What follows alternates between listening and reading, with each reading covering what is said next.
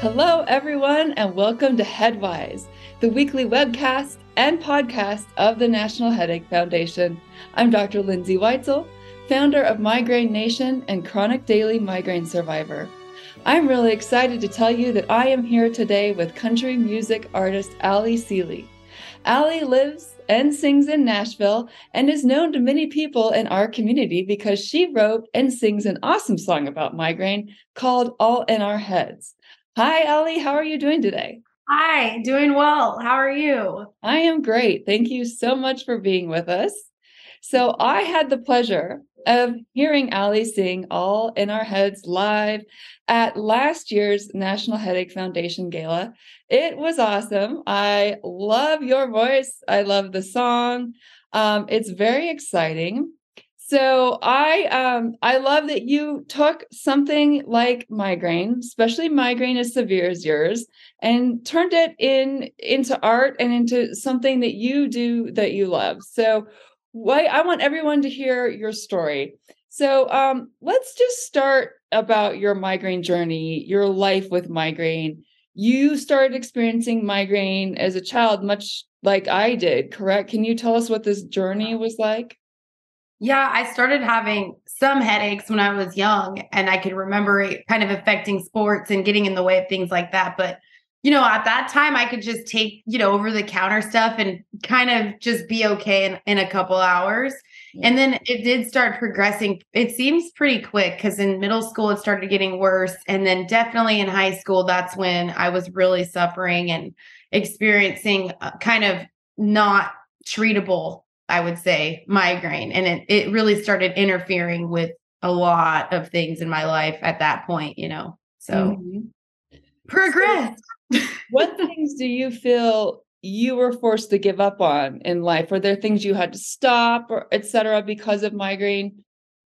Yeah, I was, you know, going to college um, and it was a, getting in the way of being able to work and go to school because I was um, not able to always make it. And I think at the time, what really annoyed me is that people thought that I was partying. And yeah. that's like why I didn't go to class or why I didn't show up for work. And I was actually in the ER you know, and I'd be like, no, I'm sick. Like I have really, I have really, really bad migraine attacks that debilitate me. And people would always be like, right, you know, like they never believed me. So I started losing jobs. I actually um was living with my grandpa at the time and I was caregiving for him as well. And then eventually I just was like, I really um can't function. I mean, it really took over my life to the point where I was pretty much just like bedridden, you mm. know did um, it how did it affect your your personal life like friendships and relationships? Obviously the fact that people didn't believe you must have been very frustrating but did it affect friendships and and relationships etc oh so tremendously because oftentimes people would think that i was like like you said making it up which is actually a lyric in the song and so they thought that I was like seeking attention or just, you know, over dramatizing my situation. And I didn't, I lost friends over it. Um, I, you know, I heard a lot of slander about myself, like that I was like crazy or things like that because I was always sick. My family, uh, some of them you know, not my immediate family because my mom definitely has migraine as well and she does know, but right. like some of my distant family were kind of making fun of me behind the scenes and you know, kind of it they just thought that we'll just drink water and stop stressing out kind of thing. Like you're just, right. you know, get to life. Why can't you get up? Why can't you go to work? And trust me, I was just as frustrated. I'm like, I wish I could. right. I do think that that is one of the most frustrating things for so many of us. Some people don't have family members at all that support or understand them. I was lucky enough that my father, uh, maybe not lucky for him, but I inherited the migraine genes from him. So he always understood. But so many of us have family members that just don't understand. Mm-hmm. um, and we do lose friendships over it and you know it, it, it's a good and bad thing. You can realize who your your real support network is when you are that sick i think. Yeah. Um, so uh, thank you for answering that. Thank you for for for being honest about that. Um, so um, how does um in in what way do you feel that migraine may have helped steer you in the right direction in life? Were, were there any positives? I love that you were kind of making that a positive too like you know finding out who was really going to be there for you when times are real tough. But it's interesting because when i dropped out of school because i, I really couldn't go and i didn't have a job which is like what am i going to do right i mean that is like not good but um, that was actually about the time when I really started picking up the guitar. And so I would really be able to, you know, go into my music because all I, I mean, when I would get the windows of opportunity, that's when I would play music and I would sing and I would try to, you know, sing cover songs and all these things. And it was like the only thing that really made me feel like, okay, like this is passion. I love this. And it makes me want to live. Like it makes me want to, you know, get up out of bed, if you will, when I can. So it was nice to kind of get catapulted into that realm you know. Great that is so awesome. Um i'm glad that we asked that question because it just is such a positive thing. It's great when you can see something mm-hmm. positive come out of the direction that something this horrible can steer us in. Um so i always like to ask someone what uh what positive thing they gleaned from having this in their lives. I just thought of this and i was like you know what? I think one of the biggest things that comes is that we have empathy for people and that we then uh, know gratitude on a totally different level because when you're suffering from pain all the time, you're so grateful when you just get that one window and you could go on a jog or you can do something that experience nature and you're not suffering. It's like that is pure gratitude. So yes. it definitely does have some positives. And, you know, we can feel for other people like maybe other people can't. So that's good. Yes, that is such a great point. Thank you for saying that. Um, I I actually remember bursting into tears the first time I noticed flowers were pretty. After mm-hmm. I personally felt better, um, th- these windows without paint. So I know I know what you're saying. So that is a very good point. That is a beautiful thing to say, and thank you. Um, so how how does let's move on to music and and the fact that you wrote this song about migraine. How does music help you? Music gives me a time where I can kind of escape. So like even when I first started doing it, it was like, okay, I can just be in the song right now or, you know, kind of you know, just kind of be in that. And that was the biggest thing. But it really does allow us to like tell the story. Like I wrote this song about my migraine journey and um, I'm able to share that with other people. And I didn't know that it was going to give me such an amazing community of people that I, I felt like most people didn't understand me. And then I wrote this song and it connected me to people who suffered the way that I did. And all knew what I was talking about. And I think that was like pretty mind blowing because I kind of just thought, well, no one's going to hear this, or, you know, maybe my story is a bit uh out of the norm because often I meet people who just get migraine occasionally right. where I was suffering and it affected my life and it really like debilitated me. So I did feel like I was kind of alone, I guess, you know, in a lot of ways and that opened it up for me um, and I just love music so much. Like I love singing and it's my biggest passion. And so I would endure like the depths of whatever to to be able to do it. I'm like addicted to it. So I don't know. It's pretty, it's been in such a beautiful journey. And I love that.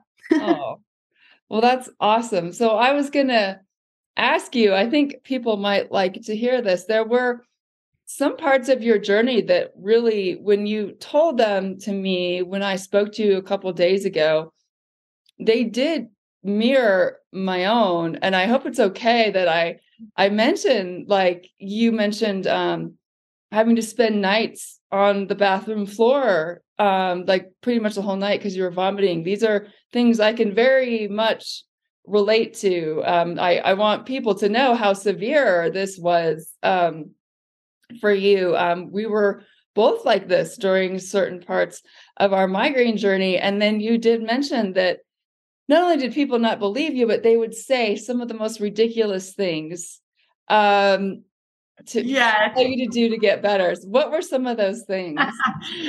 oh man, there was there was like, don't just stop stressing out, just drink more water. Okay, my worst one that I ever heard. This girl told me, take a spoon and freeze it and then stick it on the roof of your mouth. Yeah, yeah. I love that one.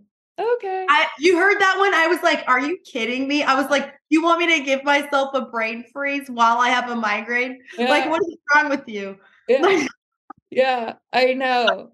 I had um I may have said mentioned this before. I I literally was was like getting an IV because I couldn't stop the vomiting and all this stuff. And you know, you it's like you tried to explain it, and it was a family member I was trying to explain it to, and she told me to to suck on peppermint to stop the vomiting. I've been vomiting for like 48 hours, you know, and you know, it just and I was like, oh, sure, that'll that'll do it. I know, like, why don't you just burn some incense? I'm sure that will do the trick. Like, I don't know. I don't know how a medical illness like this can be.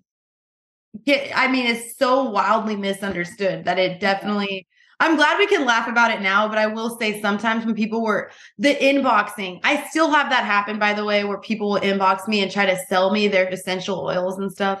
Mm-hmm. And I mean, not to hate on essential oils. God bless. If you like essential oils, that's great. I do know that there are benefits to using them. That's right. not what I'm saying. But to think that you can cure the migraine situation is really what is the most frustrating because right. it is it's like mine is genetic and it sounded like your dad had migraine. Uh-huh. So if there's a genetic like portion of this, it's not like, you know, just burn some incense, have, you know, get some essential oils and we're going to be fine. I mean, right.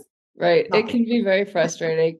But I always tell myself that, you know, it's just, you're not going to be able to explain it to everyone and just, you know, let them let them be. They're not going to understand on that particular day. Maybe maybe another day someone else will be able to explain it to them. So um so i'm i'm always telling people my philosophy. I always feel like we each need to build like a rock wall against migraine where you know half the rocks are medications half of them are lifestyle factors in the mortar that holds them all together is our mentality. I'm always talking about that and I'm just, I want everyone to know how many years did it take before there was a medicine available for you to put into your rock wall that really made a difference for you? Yeah, it was probably, I think I spent about 15 years suffering before I found something that was really able to give me the life that I live today. Mm-hmm. Um, and it was like, honestly, I had lost all hope. It was mm-hmm. one of those things where I was like, there's no way. And I had to come into an acceptance that I may never get better. Mm-hmm. But how did I? And it was one of those things where I was like, I have to try to accept and also still find gratitude while suffering from chronic migraine. And that was a big challenge because often I wanted to be like, woe is me. I mean, how how am I going to find gratitude? I'm not living my life optimally. And that was tough. But um you know, not to give up hope. And I'm just so grateful that I hung in there because, you know, I know that there's other people out there that might not be responding to some of the new newer treatments. And and so I do hope that if you you know, if someone's listening and they're in that situation that they just don't lose hope because there's just been so many developments, you know, and I know that they're, you know, still working on trying to find more treatments for us. And that's that's where I mean, it's it's a blessing, but also just knowing how defeated it feels to try so many things and then still suffer at the level that we did and have. Yeah. It's not fun. Yes, no. we've been there. I I always like to mm-hmm. ask this question whenever there's someone I'm talking to someone who is feeling better because I want everyone out there who is still um on that road where they're all, you know, none of the medicines are working to know that we've been there we know the helpless feeling and to, to never never give up. Um, for me that was a 26 year road of daily daily pain before i found one. So um, and for ali it was years. She said you know at least 15 years. So um, we've been there and you know and and it's worth it. Don't give up. And and always try. I almost didn't try the medicine even when they gave it to me. I almost didn't try it because I was so yeah. tired of being failed by medicines that I just didn't even want to try another one. Um, so that was how much I had given up. I just let it sit there for for a little while before I even tried it. Um, so so yeah, so never give up. Um, and um, so I, I thank you for answering that question for us.